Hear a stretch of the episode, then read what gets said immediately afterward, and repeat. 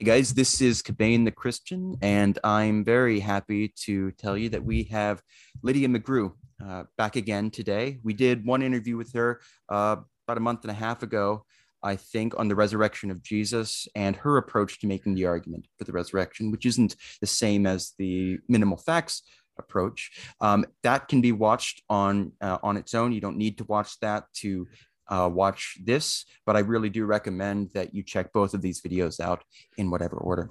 Today, we're going to be talking about her new book on the Gospel of John, The Eye of the Beholder, the Gospel of John as Historical Reportage, which is just an excellent book. And it makes the case for the historicity of John in a way that's both original, but also rooted in the more uh, uh, traditional arguments uh, while still adding new substance to them. Um, so we'll start with a word of prayer and then we'll get right into it. Illumine our hearts, so Master who lovest mankind, with the pure light of thy divine knowledge, open the eyes of our mind to the understanding of thy gospel teachings, and plant also in us the fear of thy blessed commandments, trampling down all carnal desires, may upon a spiritual manner of living, both thinking and doing such things as are well pleasing unto thee. For thou art the illumination of our souls and bodies, O Christ our God, and thee we ascribe glory together with thy Father who's everlasting, and thine holy good and life creating spirit, both now and ever, to the ages of ages. Amen. Lydia, welcome back. Good to be here, Sarah. Uh, so tell me, how, how did you uh, get in specifically to the discussion on the Gospel of John. You've been involved in discussion about the history of the Gospels to some degree. Um, you've had engagement, both critical and complementary, with other um, conservative scholars or scholars who'd be called conservative. Uh, what got you into John in particular? Well, in some ways, my interest in John was the catalyst for the earlier book, The Mirror or the Mask, as well. But I saw from the beginning that because John came in for so much more questioning, I was going to need to do a whole book on John. So, um, especially when uh, I it came to light that back in 2012, Craig Evans had done a um, series two debates with Bart Ehrman, in which he was saying a lot of really striking things about John and John's lesser historicity than the synoptics and so forth. And that kind of came out again in 2017. I mean, these, these debates have been up on Bart Ehrman's channel, I think, all the way along. But in 2017, the uh, uh, anti Christian Yaya Snow actually published uh, a little clip from that. And it was not taken out of context. The people who say it was taken out of context are just wrong. I've literally watched both debates from the beginning to end. If anything, there was way more. Um, where, you know, Dr. Evans is out there agreeing with Bart Ehrman about the you know real deep questions about the historicity of John. So this was very shocking, and um, yet even when I started getting into uh, all the stuff about literary devices in the Gospels that led me to write uh, The Mirror or the Mask, I realized that John was going to be treated as even less historical. And also, there's such a huge literature on the authorship, and like everybody was going to want me to treat the authorship. So I knew I was going to need a second book. So, um, right from the time that I was writing The Mirror or the Mask, I asked my publisher um, if he would be willing to give me a contract for two books.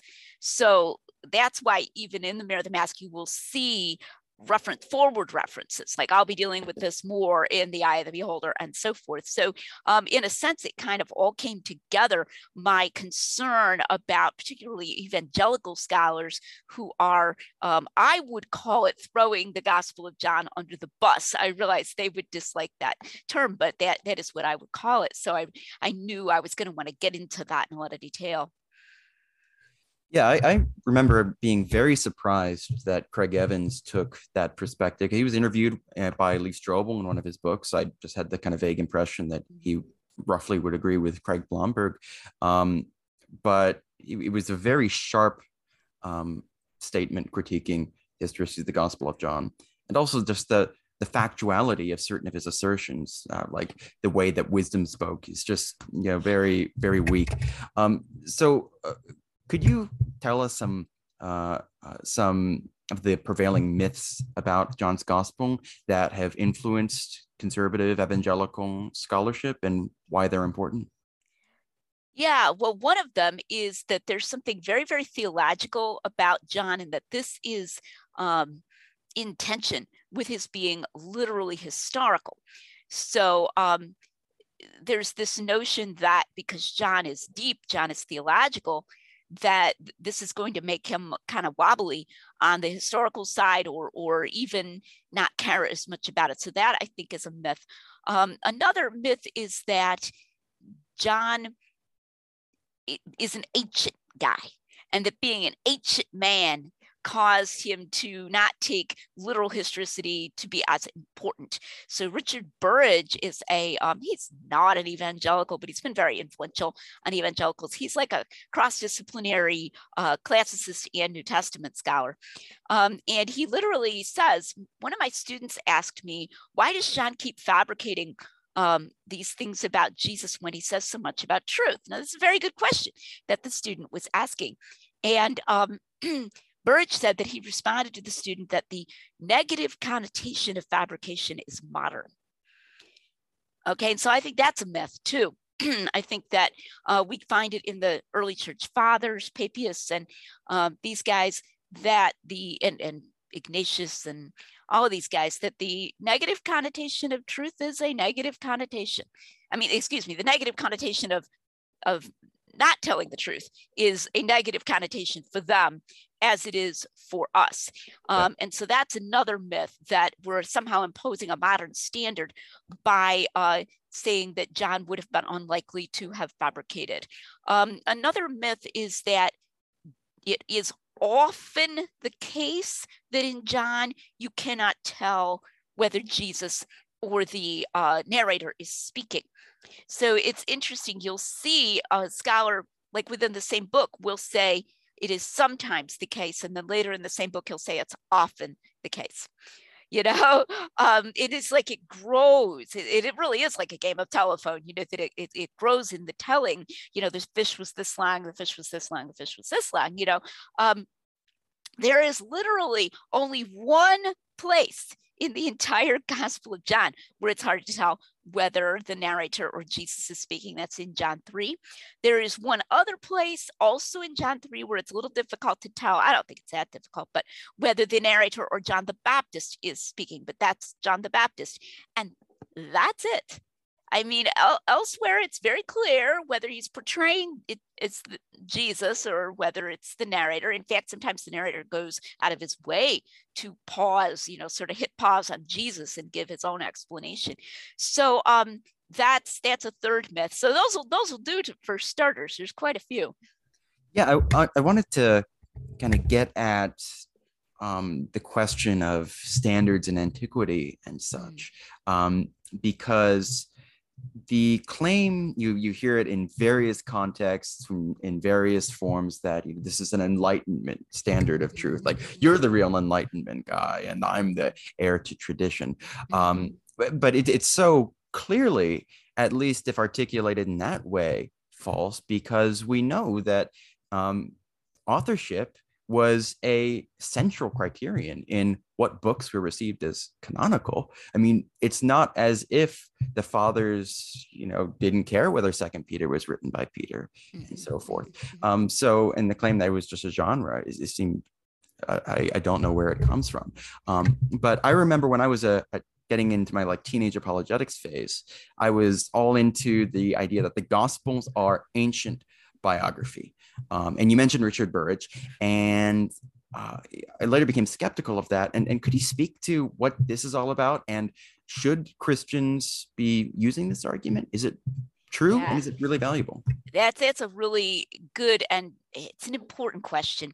I think that people like your younger self um, hear the phrase their ancient biographies or even their ancient Greco-Roman biographies as a support for historicity.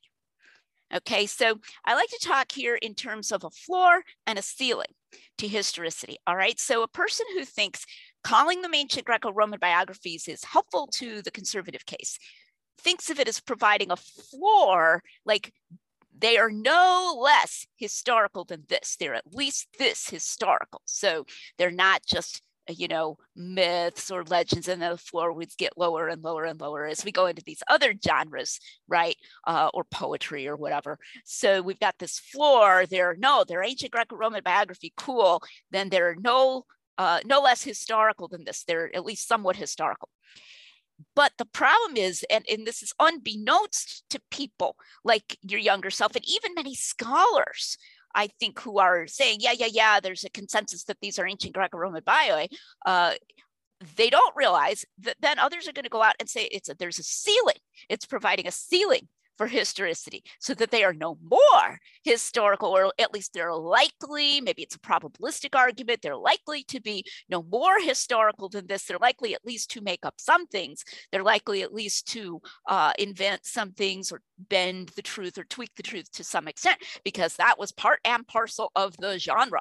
And those, the, this, these changes were what was allowed in the genre. Now, I spend a lot of time here, we're kind of going back to the mirror or the mask arguing that um, that's not even true of you know greco-roman bio that they automatically were likely to make something up because they're like hey i'm in this genre.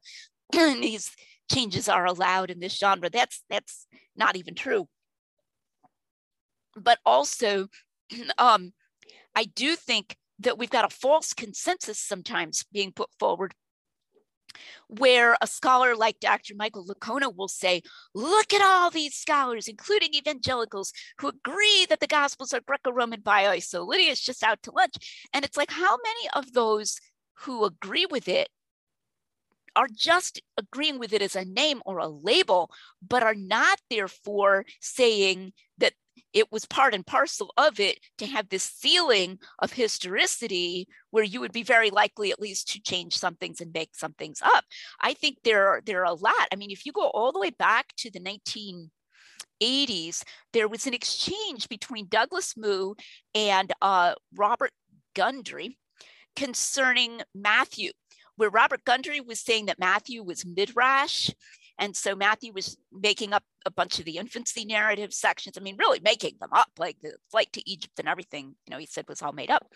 And at a certain point in the, it's very interesting. It's for free online. You can find it with uh, JETS, the Journal of the ETS.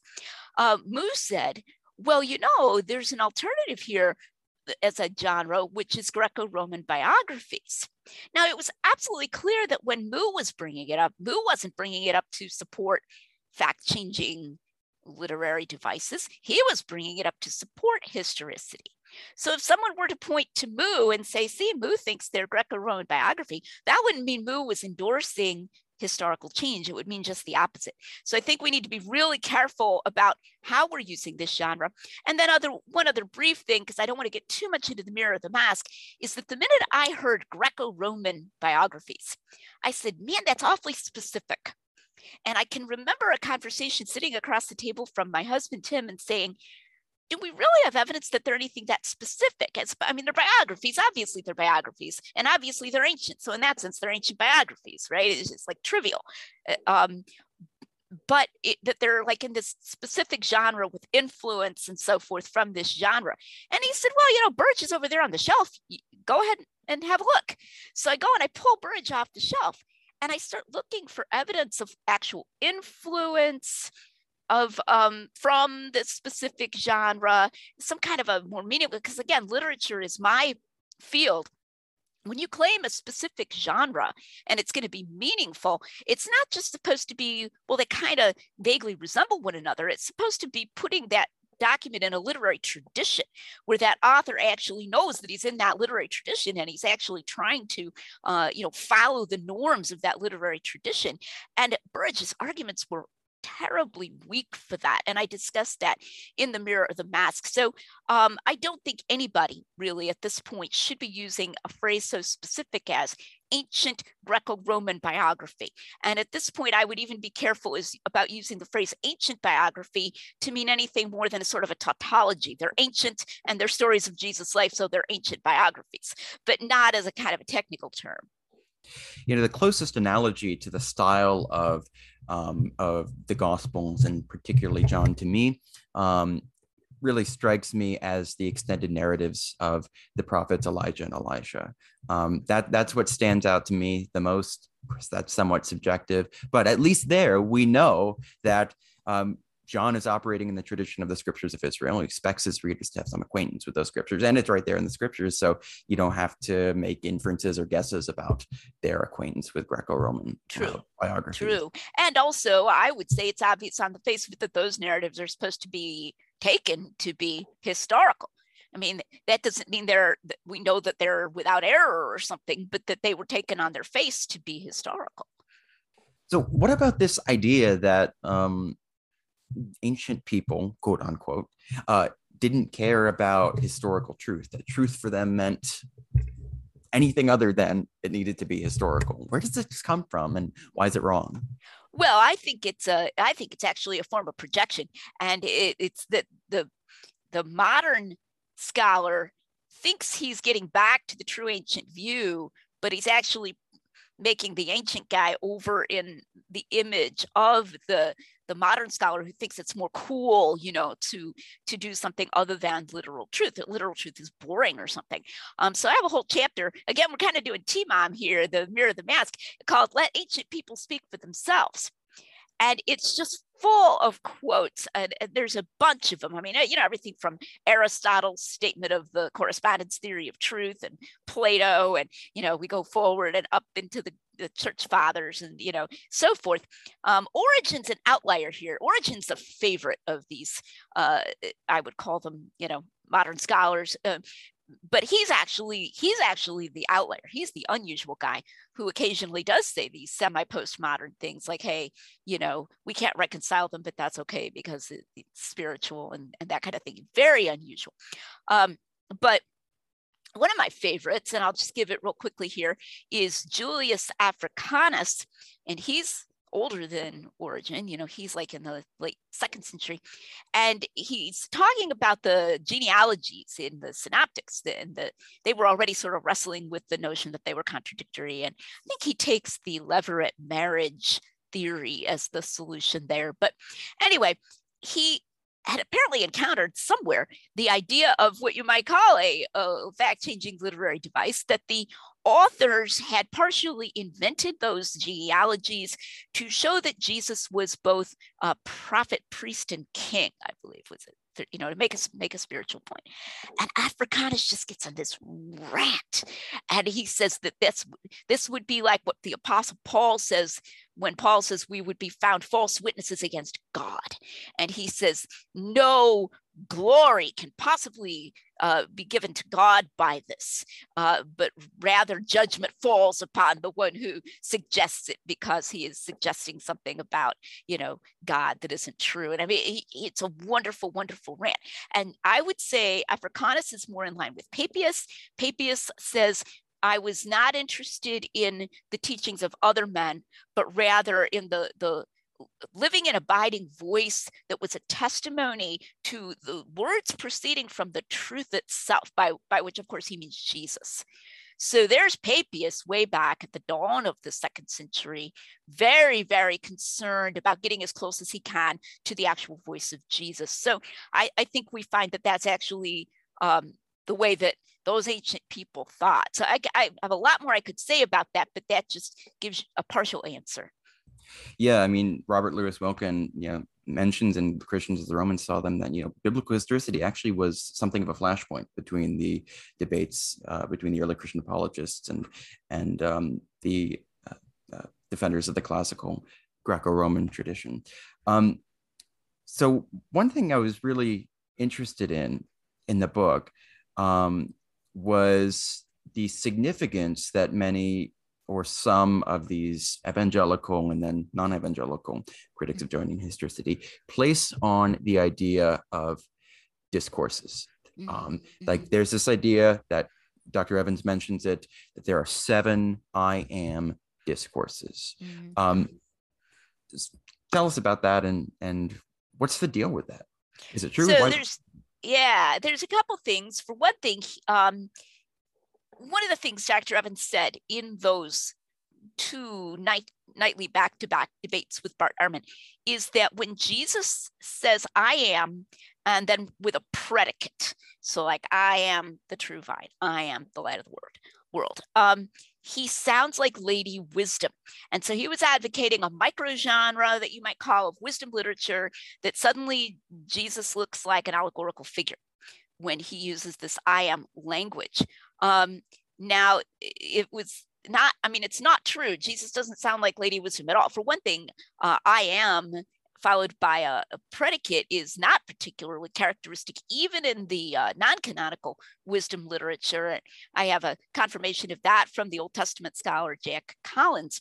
Um, but for another thing, I mean, these are very historically placed. So, for example, probably the most uh, perfect example of an I am discourse as Dr. Evans defined it would be the bread of life discourse in John 6. So it's um, all about one theme. It gets kicked off by an I am saying with a predicate, uh, it's highly theological, etc. Um, and it's said to be in the uh, synagogue at Capernaum um, well, Lady Wisdom's utterances are, you know, by the crossroads or something, you know, it's, it's not a, a specific historical location. And the people complain, they say, don't we know this man's um, parents and how can he say I came down from heaven? You know, he's the son of Mary and Joseph, he didn't come down from heaven. Well, that never happens to Lady Wisdom either. So Jesus doesn't look like Lady Wisdom at all. Um, the other thing is, and I kind of go through it, there are not seven I am discourses. They don't follow this. There are quite a few I am sayings with predicates. But for example, when Jesus says, I am the light of the world, then it like immediately, they immediately start arguing about something different. So he, he doesn't, they have a dialogue and it doesn't, uh, you know, develop that I am the light of the world saying at all. Um, so there's that. Um, so he doesn't look like a Lady Wisdom. There aren't seven I am discourses.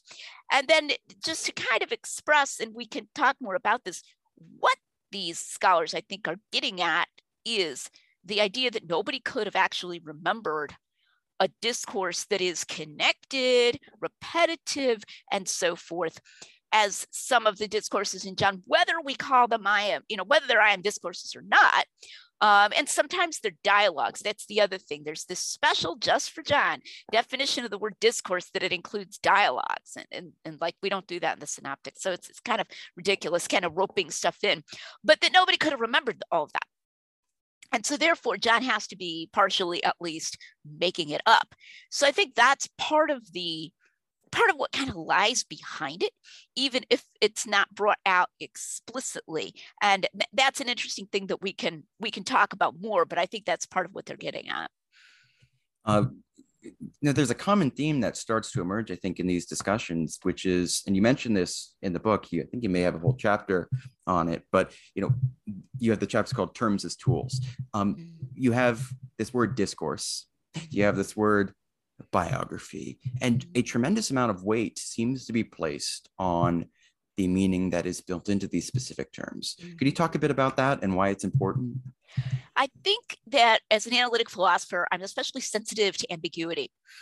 Um, and I, I think that part of my, my gift that I can bring to this cross-disciplinary work between philosophy and New Testament and probability and all these things is disambiguating terms. Um, and there's also something, now I'm going to say something a little more controversial, but called the Motte and Bailey fallacy. Um, and in the Motte and Bailey, you go out there and you say something that sounds really exciting.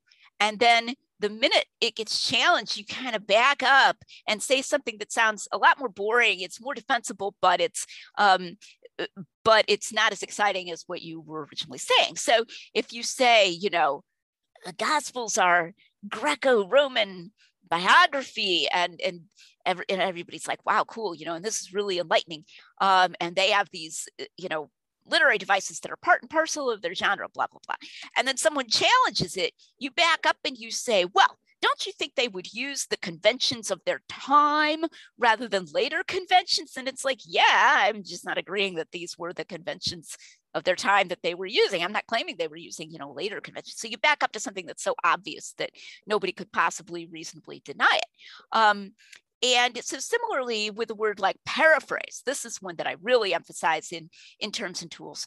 So someone will claim, you know, John is constructing these discourses by taking something the, the historical Jesus taught maybe in a completely different context, even, you know, maybe, maybe something like uh, teaching his deity in, uh, in the synoptics, which are in, you know, different locations and so forth in these very implicit ways. And then he's elaborating upon that to, to construct a discourse. And then if someone challenges that and says, wow, you know, that uh, that doesn't seem probable or plausible or something, then the, the person will say, well, all I'm saying is that John doesn't record Jesus' words absolutely verbatim.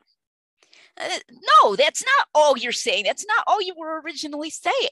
And it's interesting that this and Bailey actually has a, a, a similarity to straw manning because when you retreat to this simpler thing that no one could ever reasonably challenge, what you're essentially doing is strawmanning your opponent that your opponent must be defending some really unreasonable thing like that john you know recorded jesus words like an absolute tape recorder and then you'll get people sitting around laughing and going what? You mean it wasn't in english? You know and they'll go mock or uh, or they'll say well you know a lot of scholars think jesus spoke aramaic so john had to translate it into greek anyway but you didn't know that huh? Because you're not a new testament scholar. And it's like yeah you know I knew that.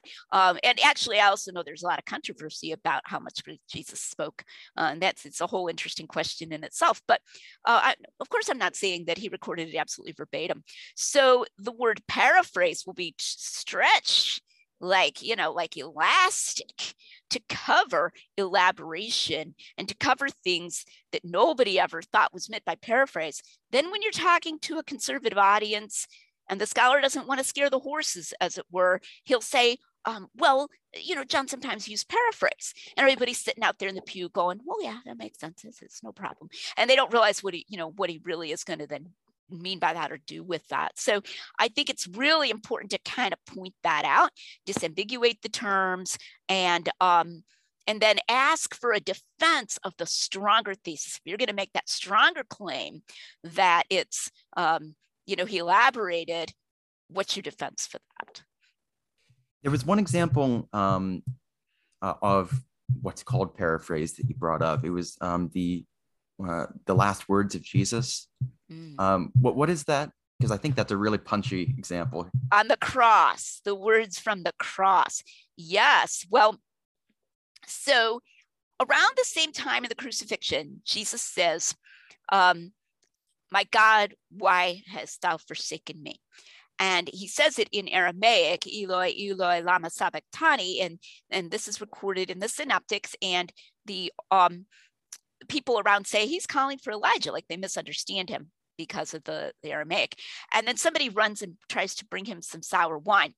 Um, and in John, he says, I am thirsty. I thirst and somebody runs to bring him sour wine. And I would actually agree that's probably the same time that somebody goes to bring him sour wine. I think that's about the same time.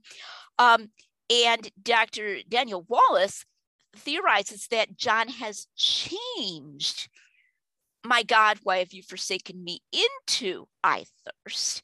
That it's like a metaphor for spiritual thirst, which of course nobody reading John, not even an ancient man, could know because somebody goes to bring him wine. So obviously, John is portraying it that he literally said, I thirst because the people around hear him say it, and they, somebody goes to bring him something to drink. And, um, but it's supposed to be this, you know, deep religious metaphor. And then that will get called uh, paraphrase or not uh, dynamic equivalence or something like that. And that's like not paraphrase at all. Yeah, I mean, when when I hear some of this stuff, um, it kind of perplexes me because many of these things aren't trying to resolve a problem. They're just why why even invent an idea like this? Where's it coming from? Um, and the, the one there was one uh, other uh, uh, objection or myth that I wanted to talk about, and then we can move to the constructive um, case. And you call it the myth of the uh, sock puppet Jesus. And I think this is uh, one of the most important ones because the apparent difference between John and the synoptics and Jesus' teaching style is one of those things which at least seems intuitively persuasive if you're engaging with it for the first time. So tell right. us about this. Right. So um it's interesting that a lot of things get included under that notion of Jesus sounding too much like John and too different from the synoptic Jesus. Um, and each of them can be answered. None of them is a, a, a serious, uh, good argument that Jesus is John's mouthpiece. But they, some of them are even in a sense more obvious than others. So, for example, what gets lumped in there is that there are no story parables in John. So, like, uh, you know, a certain man had two sons, or that kind of thing, and they just aren't in John. And and it's like that will get lumped in with uh, Jesus' style in John. And I have to point out that not telling parables is not a style. I mean, it's, there's, it's, it's not a, a description of a style, you know, and so that's just really odd. But then another thing that will get lumped in there and is more, you know, legitimately called style is uh, certain very, I would call them trivial verbal things. So, for example, John is very fond of the Greek connective kai, meaning and. And you'll find it in the prologue, you'll find it in the narrative. It's like his favorite connective. He uses it over and over again. He even uses it for a contrast. So, for example, he, he says, uh, He came into his own, and his own received him not. That's in the prologue. And we might say he came into his own, but his own received him not. If Luke were writing that passage, he would use probably uh, de uh, or even alla. He would use a different connective, different conjunction. And then in Jesus' discourses, we get that same really common use of the Greek connective kai. So he says, uh, We speak of what we know and testify of what we have seen, and you do not receive our witness, you know, and it means but. So it's like a contrastive use called the contrastive kai. So that's included in this notion of Johannine style, uh, which Jesus also uses. And people don't always pause to consider that that's like really trivial. I mean, even even moderate paraphrase could account for that. You know, if Jesus said, suppose Jesus was speaking in Greek, which once again, he might not have been. Uh, he might just have been translating from Aramaic, and it's just he's using his own style and translating from Aramaic. But even if Jesus was speaking in Greek and he said da, and John remembers it or puts it down as kai, like, so what? You know, that's extremely trivial. That does not support the idea of Johannine elaboration. So that gets lumped in there in style as an argument. Um, and then the other thing that gets lumped in that I think is probably the strongest point, but still not I think a good argument is repetition and length. So I, I, alluded to this before that idea nobody could remember this, you know. Um, and Jesus and John in in those discourses, be they I am discourses or not, tends to repeat himself. He repeats himself a lot within a single discourse. He's a lot more pithy as portrayed in the synoptics. So if you take a comparable length passage of the Sermon on the Plain and you put it up against John 15, you know, in the first maybe 15, 17 verses, um, you find him repeating himself way more in, in John 15. And it's like, I call it a looping style. So it'll be like bear fruit leads to keep my commandments, leads to um, love one another or whatever, you know, and then they kind of, it kind of loops and then comes back again to bear fruit. Um, and so that is unusual. But one of the interesting things is that isn't it more likely that if someone were paraphrasing, you would cut out repetitions rather than putting in repetitions? You know, if you're trying to make it something that people can remember, and I'm not saying the synoptics are not historical, I'm saying their paraphrases in that moderate, legitimate sense of what Jesus said, in the sense of just like, I'm not going to mention every time he repeated or all the connecting things that he made between them. Whereas John, I think, is probably trying to give us something more like the way a real discourse would go. And in a sense, it's even more realistic than that kind of chappy style. Um, but then we get into, well, nobody could remember it. You know, nobody could remember something that long. Now, verbatim, that would be pretty remarkable um, if we're demanding an absolutely verbatim memory or a verbatim memory of it in Aramaic, which is then translated into, you know, extremely literally into Greek or something like that. But um, it doesn't have to be absolutely verbatim, but it can be quite good. And if you've ever known anyone with even a pretty impressive memory who can you know, recount for you a conversation that he had. Now, I, I, used to have this when I was younger. I've kind of lost it as I've gotten older, but this kind of semi audiographic memory you know it wasn't perfect but it was it was pretty good and you know people will joke with my husband they'll say i bet you never won an argument you know because like i would always nope what you said was this you, you, you didn't say that or whatever but um it if we even just attribute that much to John, and we also remember that he would have been repeating this from a fairly early time onward. So it's not like he sat around for 70 years and never never re- repeated what Jesus said. And then suddenly, boom, in Ephesus in the year 95, he starts coming out with all this stuff. You know, no, he he's remembering it himself by recounting it you know all the way along. So i don't think that's really so uh so implausible. And i like to say if a, if a student is telling you how a teacher uh spoke on the first day of class and said look in the syllabus before you ask me a question and maybe the teacher repeated it five times and the student in in telling it to the other to his parents or whatever and kind of play hamming it up you know he he remembers it six times that he said, look in the syllabus, right? That doesn't mean he's elaborating. He's not like trying to change it. He's trying to get it accurate. He's actually getting it quite accurate. But um, that's not actually the kind of elaboration that is being attributed to John. That that gives a, a, a good seg, I think, to the more constructive mm-hmm. discussion.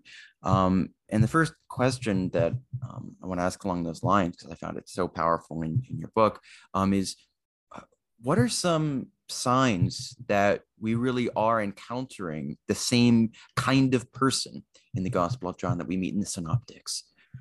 It's it's an amazing argument, and once you see it, you kind of can't unsee it.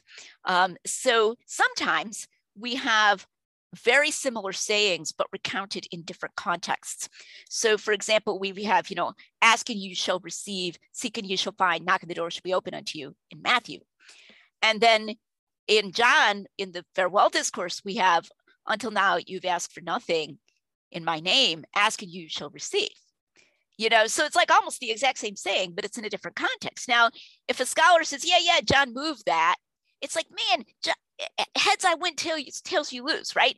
If if John has stuff that's different from what's in the synoptics, we say, oh man, Jesus sounds way too different in John. But if John has something that's similar to what's in the synoptics, we say, yeah, John moved that and he adapted it. You know, and, and to me, that's making that position unfalsifiable. And what we should instead be saying, oh, oh, you know, looks like Jesus said that asking you shall receive thing, and, and that it was typical of him. And John is just reporting a different occasion on which he said it. So that's one kind of sign. Uh, another, though, that I, I love perhaps even more is the similarity of of mind but in completely different sayings. So this is this is one of my favorites where uh, in luke this woman has um, been bent over for 18 years and jesus heals her on the sabbath and uh, the, the synagogue leader complains and objects to healing on the sabbath. And jesus says on the Sabbath, you will you will unloose your animal to lead him to drink. And why should I not have un, unloosed? Why should I have loosed, you know, untied this woman, uh, this daughter of Abraham, whom Satan has bound for 18 years? So it's he likes to play on that, you know, to untie an animal and untie a person. And it's in the context of a Sabbath healing. So then you go to John, and uh, Jesus heals the man who's paralyzed at the pool of Bethesda on the Sabbath. And they complain because he healed on the Sabbath and he told the man to carry his pallet, which is work on the Sabbath. Um, and in, that's in John 5. And then in John 7, Jesus alludes to this and he says, I did uh, one work and you all marveled. You will circumcise a man on the eighth day, uh, that the law be not broken. But I man, made a whole man well on the eighth day okay and and you're angry with me Um, so to circumcise on the eighth day with the child, if he's eight days old, then it's the Sabbath. There was actually a rabbinic ruling, and we have we have independent support for this. There was actually a rabbinic ruling that didn't count as work. You're allowed to do that. So that's external confirmation, by the way, of John. Um, and so they they were like, yeah, you know, you're allowed to do that. And and Jesus isn't necessarily saying that's wrong, but then he's saying, okay, so why couldn't I, if you'll if you'll cut to circumcise, why can't I put back together to make a man whole on the Sabbath? Okay, so it's very similar. It's the similar mind um, in a different a different story, you know. Um, or you'll find Jesus being very sarcastic and facetious, um, very this is a very difficult person in certain ways. So in Luke, uh, he says it cannot be that a prophet would perish outside of Jerusalem, and it's almost almost bitter. You know, um, I'm gonna I got to go to Jerusalem to die because all prophets die in Jerusalem, didn't you know? You know, and then in in John 10, when they're gonna stone him, he says, "I have done many good works. For which of my good works are you stoning me?" Now that's that's the same guy. I mean, that's the same mind. He's got that sharpness, that edge to him, um, and that that love of um, sort of putting his opponents on the on the defensive. So, I mean, I have lots more examples of this. Some of them very tender, as well as sharp, in the book. Yeah. So, uh, and and there's the um, what they call the Johannine Thunderbolt, you know. Uh, oh, of course, there's that, and, and everybody acknowledges that, but they treat it like it's isolated. And so I bring it up in the book, but then I try to show that it's actually not an isolated instance. Yeah, and I think you know one of the things is if you're saying that this is Johannine style and it's mm-hmm. distinctive to John, then even a couple examples even in the Synoptic yeah, yeah. shows that Jesus did, or at least there are uh, traditions outside of John that Jesus did teach this way. So it's not like you need a vast repertoire of these sayings. Even one is going to, to, to falsify the idea. Um, so let's talk about it, the authorship of John's Gospel. Um, uh, first, uh, to what degree does affirmation of apostolic or eyewitness authorship um, control our conclusions about John's historicity?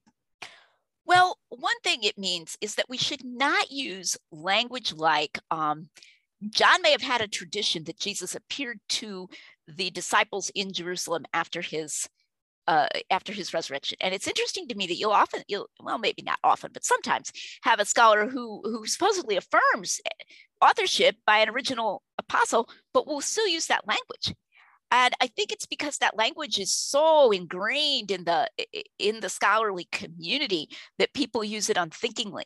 So um, if john was a disciple then the question of whether jesus appeared to his disciples in jerusalem after the uh, after his resurrection would not have been something he would have received by tradition.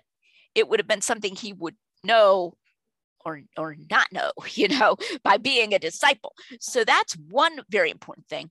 On the other hand it doesn't stop scholars it, it should it should but it doesn't from implying that he invented things. I mean the if we take it back to an original disciple and then we have him saying things like he who saw it bore record and his record is true like in john 19 um, we should we should be saying you know this guy really truth was really important. I mean this is similar to what we were saying about ancient people and truth being important. Um, and he was an original eyewitness so that should give us reason to think he's just telling it the way he knows it and remembers it. Uh, and if he wasn't present you know he could have talked to somebody who was present just like one one remove at most. Um, but it doesn't automatically. So um, if if someone says yes i think john the son of zebedee wrote it then you still sometimes need to look at what else he says elsewhere to find out if he thinks that means it was you know historically literal historically truthful because um, it's not a necessary connection. But it certainly is important. I mean if if we thought that someone many years later wrote it who had to get things at several removes obviously that would make it harder to get it right. So if he really was an original disciple he had at least the opportunity to get it right so I think it was John the son of Zebedee. You, you you'll hear um, biblical scholars say, just as a matter of fact, the Gospels, including John, are anonymous. The tradition, Bart Ehrman, he says, and this really, I, I was very surprised by this. He describes a narrative of Christian history and how the Gospels came to be attributed to the authors they're attributed to. And, you know, it's introductory, but he presents it as if this is something which we have read out of the um, uh, uh, early Christian writers as information. Um, yes, yes. Why, why is Ehrman wrong? Why, why think this was um, at least a John, an eyewitness of Jesus? Right. So the argument from silence is Bart Ehrman's favorite argument. I mean, I really, I really think it's his favorite.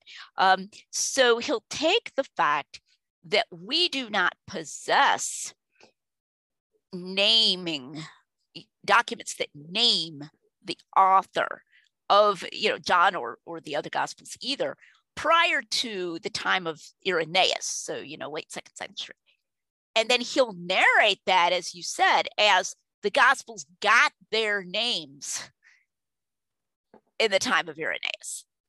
And, you know, like the Muratorian canon, you know, around that time and, and so forth. And, and he'll say they were anonymous before in this very strong way. Now, that, this is another one of those term ambiguities. Uh, the ways that very technical and kind of useless meaning of anonymous just is that it's not named in the document. So unlike a Pauline epistle, Paul, an apostle of Jesus Christ, he names himself in the document. The Gospels, this is trivial, do not name themselves in the documents. So Bart Ehrman will then uh, equivocate between that sense of anonymous and the sense of anonymous like nobody knew who wrote it. And, you know, I mean, if you just have a, a novel or any other document and it only has the author's name on the title page and the front cover. And nowhere in the document does it say you know i so and so wrote this book. Then in that sense a bunch of modern books are anonymous. Like who cares you know? But everybody knows who wrote it. It's right there on the front cover you know? So um in that sense there's no reason to think that the gospels were ever anonymous uh, in the sense of not knowing who wrote them. Uh, someone that Ehrman overlooks a lot is Justin Martyr, and uh, this is convenient for him and he can do it and get away with it because justin martyr does not name the authors like matthew mark luke john.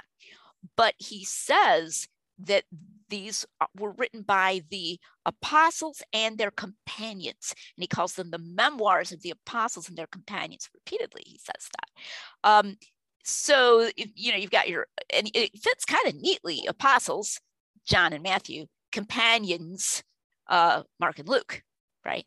So you've got that um, attribution showing that they were keeping track of who wrote these, and that's way earlier, you know, than Irenaeus. You know, that's like 80 years, you know, 80 years earlier. So um, every external attestation we have that does name the author from starting, I think probably the earliest was actually a, a Gnostic, uh, Ptolemy the Gnostic, I believe, is cited by Ignatius, I want to say, possibly Irenaeus, as um, attributing it to John, the disciple of Jesus. And um, you know, so the Gnostics kind of liked John; they kind of tried to glom onto onto it. Um, and so everyone we have says that it was by John, who is an apostle and a disciple of Jesus, from the mid second century onward that we possess. And just because we don't possess something doesn't mean it didn't exist. We a lot of documents from that time have been lost. Um, for example, Papias. We don't know what Papias said specifically about the authorship.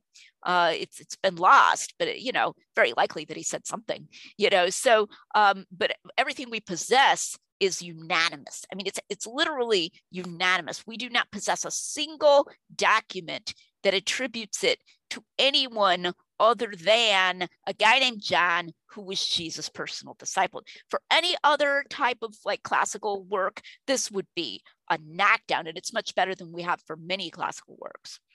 Yeah, I mean, uh, building on what you mentioned about modern books, I mean, it struck me one day that almost every one of my blog posts is intern- internally anonymous. I mean, right, right, right, right. and, and Whoa, man. do you think that um, you know, let's say John writes the gospel and he has three autographs for publication. Do you think that at the top of that there was a title, The Gospel According to John, or do you think that was added by his first readers out of curiosity? Well, I don't know about you know his writing it down. He may have had an amanuensis or something, but um, and and they would tend to write titles on like the outside especially if it's a codex, which is what we now call a book, which Christians made very uh, common. But even a scroll would have a label. So if you're going to keep something in a book chest, all right, and it's all looking kind of alike, you want something that you can see. So you're not literally having to pull out all your books, you know, to figure out, find the one that you want. So it would be pretty common. I, but you know would that be his first readers I, it could have been on every copy and Martin Hengel argues for this that it would be plausible that any copy that was distributed would have a label on it, you know, because it's going to go out there and it's you're going to want to know what it is. And particularly especially though if somebody's putting it into a collection even a small library like a small private uh, collection that he would put a, a label on it. Uh, whether John himself put it on there or not, I mean, here, the interesting thing is that when it says this is the disciple that wrote these things, you know, John uh, 21, 24, referring to the beloved disciple. And that's that one or two verses there may have been written by another hand. Richard Bauckham's actually argued that it's him referring to himself in the third person. Uh, either way, though, this is like a super early attestation. And I think there's supposed to be some notion that people know who the beloved disciple is. You know, like that, but it's definitely saying written by the BD, you know, the beloved disciple. And in that sense, that's internal. That's internal, you know, you could think of that as internal to the book. Yes, speaking of, of Richard Bauckham, um, I think uh, all you who are interested in the subject should check out the edited volume Gospels for All Christians, especially on the structures or patterns of publication in antiquity. Uh, it has an essay called The Holy Internet, which for me was was really striking um, because, as you mentioned, um, so many studies of the Gospels presume this kind of uh, world of the early church where there's a localized transmission of oral traditions. And yes he just points out where where's the evidence for this kind of community? That's not what we see in paul or elsewhere. Like um, a chain right? Yeah um, or you know where's the evidence that they were writing only for this local community? I mean it's it's something which seems to be uh, baseless. Um, so speaking of Bauckham, um, I wanted to ask you on the idea that this is uh, not John the son of Zebedee, it is John the elder, John the presbyter, who is centered in Jerusalem. Uh, what do you what do you think of that, and uh, and why don't you uh, take that to be the fact? So I put um, an, an appendix on that, and I did that for the reason that I sort of wanted to I wanted to woo the Bauckhamites in the main body of my my work because you know Bauckham's John, his other John, is a personal disciple of Jesus. You know, he is the beloved disciple in his view, but he's just another disciple named John. Um, and so this is, you know, compatible with as conservative a view as you would could possibly want on the historicity, uh, more so even perhaps than than than Bauckham. I mean, you know, Bauckham maybe wouldn't want to be identified as a conservative, but um, there are people who are genuinely conservative um, who who take that other John view. So I didn't want to alienate them in the main body, and yet I, I thought it was important enough to address, and so I had an appendix.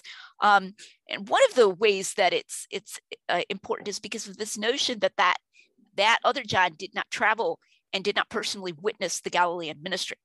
Um, now, you know, he could still have a really good account of it, the way Luke has a really good account, even though he didn't travel with Jesus at all, right? But Luke is very, very scrupulous and has really good, you know, human sources that just, I think, are just one, you know, he's only one removed from the events. Um, but at the same time, obviously, it gives John a much better opportunity uh, if he's like right there. And I, I think that the arguments uh, are very poor. Again, mostly they're arguments from silence, like why doesn't he talk about um, this, that, or the other in in Galilee? Like why doesn't he have more stories about Galilee? Well, if you look at the at the Gospel of John, look at how few stories he has. It's very typical of John. He'll take a story and he'll take a lot of time over it. And then that's filling up a lot of his scroll right and then and then he moves to another story and he takes a lot of time over that um, he does have the feeding of the 5000 which occurs in galilee and he has various little details like um, the passover was near at hand he's the only gospel to mention that or jesus spoke to philip um, he's the only gospel to mention that um, and it, to me looked like he was present. Um, so then, you know, what, what are we doing? We're going, we need to have more Galilee stories, okay? You know, uh, or a Cana, the marriage of Cana occurs in Galilee. You know, so it's like, how many Galilee stories do you want? You know, um, so I, I think that the, these are very, very weak arguments, and um, you can see more about that in the appendix. There are also, I think, positive arguments like what I just mentioned about the feeding of the 5,000 or one of my favorites is an unexplained allusion that occurs in John 2:12. Uh, the marriage of Cana has just been reported, and then he's going to report um, the the cleansing of the temple in uh, Jerusalem at Jesus' first Passover. And John 2:12 is like in between those, and it doesn't really belong to either story. And he goes, uh, and he after that, he and his disciples and his mother and his brothers went down to Capernaum and they stayed there for a few days. Stop. And it's like random. It's completely random, but it it fits from them being in Cana because then you go downhill to get to Capernaum, and you really do because Capernaum's like below sea level and Cana is up in the hills. Um, if, suppose he was getting that from Nathaniel. That's actually Bauckham's theory that Nathaniel was at the marriage of Cana and reported it to this other John who was saying in Jerusalem. Um, why would you include that? Like if you're getting it from Nathaniel, why include this random pointless thing about Jesus going to uh, sorry going to Capernaum with his mother and brothers? But if you were there, and we find real people do this all the time, they'll if they're just kind of telling a story, they'll just throw something in like, oh yeah, I had to go to the doctor that day, you know, or whatever. And it's got nothing to do with the rest of their story. And they just move on. That sounds like that sounds like memoir. That sounds like a person who's really there. There's a lot of stuff like that. I'll, I'll just give you one other one, which is um, the beloved disciple is clearly there in chapter 21 when they're uh, on the Sea of Galilee, and the next morning Jesus appears on the shore. Um, so the day before, Peter says, I'm going fishing. And six other people say, We'll go with you. And, uh, and, and they know it's at night. And that's how fishermen fish in that part of the world because, you know, it's easier to, you have a light, it's easier to see the fish. So they fish at night. Um, and they go they go fish all night they don't catch anything in this little boat i mean really un, only a fisherman could love that you know and and a particular kind of fisherman who's used to doing that you know and maybe he needed the fish but they didn't have to go with him. So suppose the beloved disciple is this Jerusalem guy. He comes from a highborn Sadducee family. He hangs out in Jerusalem most of the time. Maybe the, he hasn't even been to Galilee all that often. He's only gone to Galilee this time because he's hoping to meet Jesus because Jesus said his disciples go to Galilee, you know, and I'll see you there. And Peter goes, I'm going fishing all night in this little boat. It's about yay big, you know? And he goes, Hey, I'll go with you. I mean, it, it doesn't it, it doesn't really make sense. Whereas if he's John, the son of Zebedee, he's actually been Peter's fishing partner. And um, and it actually says the sons of Zebedee were there. Um, so it, it it just all fits together extremely well. And I, I have other examples in the book as well of positive evidence of his being the son of Zebedee. I mean, um, I was I was actually surprised when I read because I think Bauckham's one of my favorite New Testament scholars. But when I read the chapter in Jesus and the Eyewitnesses on the authorship of John, I was surprised by how weak the external evidence he adduced was. Because um, he, on one hand, he says, "Well, this writer identifies him as a disciple doesn't call him an apostle." But then in the same breath, there's another writer who does call him an apostle, but he says, well, the apostle was a broader uh, right. So it's, it's, super ad hoc. It's super ad hoc. He's basically constantly having to explain away the external evidence. And and I I bring that out. I'm kind of ruthless. I mean, I'm kind of like, this is just terrible, you know. And and uh, the, the funny thing was, Bauckham was offered a review copy of the book and uh, decided not to not to take it you know, decided not to read it. And I'm thinking to myself, well, that can't be because he read it and he got mad because he didn't he didn't even read it. But maybe he would have been mad if he had read it. I don't know. uh, so uh, as we kind of wrap up, um, I wanted to just ask you, um, and this this is kind of random, but it's so it's right at the beginning of the gospel, and it's such a popular um, idea. Um, what's your take on the temple cleansing at the beginning of mm. John? Because I've heard a lot of uh, conservative scholars to say this is just ludicrous, say that there's two temple cleansings, it's ad hoc. Um, you take the view that there are two. I tend to agree with that. Uh, how come? Well, because that's uh, the most natural interpretation of the Gospels. Let's just start with that. On the face of it, John is reporting one at the beginning, and the Synoptics are reporting one at the end. The other thing is, um, and I have an entire video series, and I'd love it if you would uh, link this in the show notes, uh, a temple cleansing series that I did. Um, the idea that they are uncannily similar is wrong.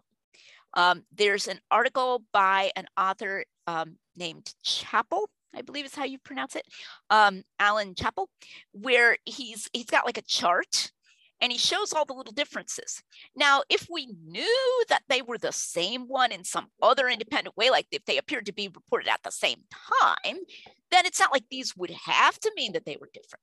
But since they are reported at different times, what these differences show is that they're not reported in uncannily similar language. And Craig Blomberg has made the same point that aside from the words that you need to describe him chasing them out, you know, overturn tables, you know, mentions doves or whatever. Um, it's there's not a lot of other like oh my goodness they're having exactly the same dialogue here or they're you know in fact there's somewhat different dialogue and so um it's more like if you were to describe two of the George Floyd protests from last summer, um, you know, you, okay, it started earlier in the day, they're carrying signs, etc. But um, then after nightfall, there began to be clashes and it became more violent, blah, blah, blah. You could describe them in similar terms, but there were a whole bunch of them, you know, or um, people standing out in front of the Supreme Court right now concerning Roe versus Wade. You've got protesters and you've got counter protesters and uh, holding signs that say this and so forth. And it's like, huh, it's uncanny. There must have been only one. And, and, and it's nonsense. There's many of them. So um, I think we need to break free of this idea that it's ad hoc. It's really not ad hoc at all. Um, and so I think we can just take them on the face of it. The other thing that I want to talk a little bit about is the burden of proof on the theological uh, hypotheses that are put on top of John supposedly moving it. I think there's a huge failure of the scholars to recognize the burden of proof that they're taking on. So I'll just use Craig Keener as an example here because he thinks John moved it. Um, he says that John's purpose in moving it was to uh, make Jesus' entire ministry be symbolically part of Passion Week. Like, not that it actually took place in Passion Week, but that it's like a symbolic three year long passion. Okay. This is so obscure. I mean, there's there's nothing in the text to illustrate, to indicate that. And I think we need to just pause sometimes a moment and say, okay, you're saying that you're reading that in John's mind. And then you're saying that his readers were reading that in John's mind when there could have been so many other things. The readers could have had the same debates we're having. The readers could have said, well, did, did it happen just once or did it happen twice or what's going on or, you know, that kind of thing. Um, there's no reason to think that the readers would go, aha, he moved it and see what that means is that jesus whole ministry was one long passion week. It's like there's no reason to think that they would have re- realized that at all and the, the literary critical gospels scholars are way too quick to do that. And there are not enough people calling them on that and saying it's completely arbitrary. I could make up a completely different reason if I just got a little creative for John to move it that would have just as much and just as little evidence for it as the one you just made up. And this is, as D.A. Carson likes to use the phrase, without objective control. That's one of the phrase he uses, and I like that phrase. Um, so why did John move it? If John moved it, why did John move it? We have no reason that makes sense or that we have any evidence for for him to have moved it. Uh, in fact, I would almost be more friendly to, though I would think they were wrong, the scholars. There were some older scholars who said, "Oh, I think he just got confused, you know, later and like misremembered it being early." And I mean, you know, it, it, that's not right either, okay? But at least that was sort of a more a human and natural kind of thing that in, in some sense could happen rather than this kind of elaborate, bizarre literary critical uh, theory. But I don't see any reason to think that either. Uh, just take it on its face value. There is, in fact, no contradiction between Jesus cleansed the table, temple early in his ministry and Jesus cleansed the temple late in his ministry. And people can see more of my responses to more of the objections uh, in the, the series. Yeah, I mean, I, I just want to uh, say, I mean, viewers, um, uh, if you're a regular viewer, you know I'm pretty uh, uh, enthusiastic about typological symbolic interpretation, but with historicity. But I really appreciate. I'm more enthusiastic than Lydia is for sure, but I really appreciate um, uh, her own commentary on this subject, uh, especially as it pertains to the way in which we develop explanatory models for text, because it helped me enunciate precisely um, when and why I, I, might take something to have meaning like that. And I think that's just a great example of the dangers of arbitrary interpretation and the need to be clear in our own minds. Um, so, uh, is there anything else you wanted to get to before we say some closing words that we haven't gotten to so far? I just want to say more broadly, not necessarily any one thing I want to get to, but I want to say more broadly that we've only been able to touch the evidence today. You know, um, I mean, there are there are other objections that I answer. There are other evidences for positive evidences that I give, and so please get the book, not because I want to sell books, but because um, there's so much more to be said. And if, if you are, so there's there's a couple different kinds of readers. There's a reader who has been kind of uh, leaning towards some of these views that that John changed the facts or John isn't totally historical. Um, maybe maybe he's a Christian uh, maybe he's a non-Christian, but if he's a Christian, maybe he's been like, oh, well, you know, these evangelical scholars think this is true. And if they think it's true, the arguments must be good. And that certainly doesn't follow, right? Um, so that reader should get the book. But then if you're also a reader who's like, I've never really questioned the historicity of John, so why should I get this book? Well, because there's there's probably more positive evidence there that you've not heard of or thought of before. So, like some of the examples we gave today, like the uh, personality of Jesus, or those unexplained allusions, like he went down to Capernaum and stayed a few days. I've got more examples like that. Um, and when you start thinking of how that resembles the way that ordinary people talk, um, that you maybe have never thought of before and it will take you back to the text and give you uh, lots of fodder. If you're a pastor for sermons please cite me if you use me in a sermon but um, it's just got it's got a lot of material that I, I mean to be useful to the body of christ and so i hope people will avail themselves of that.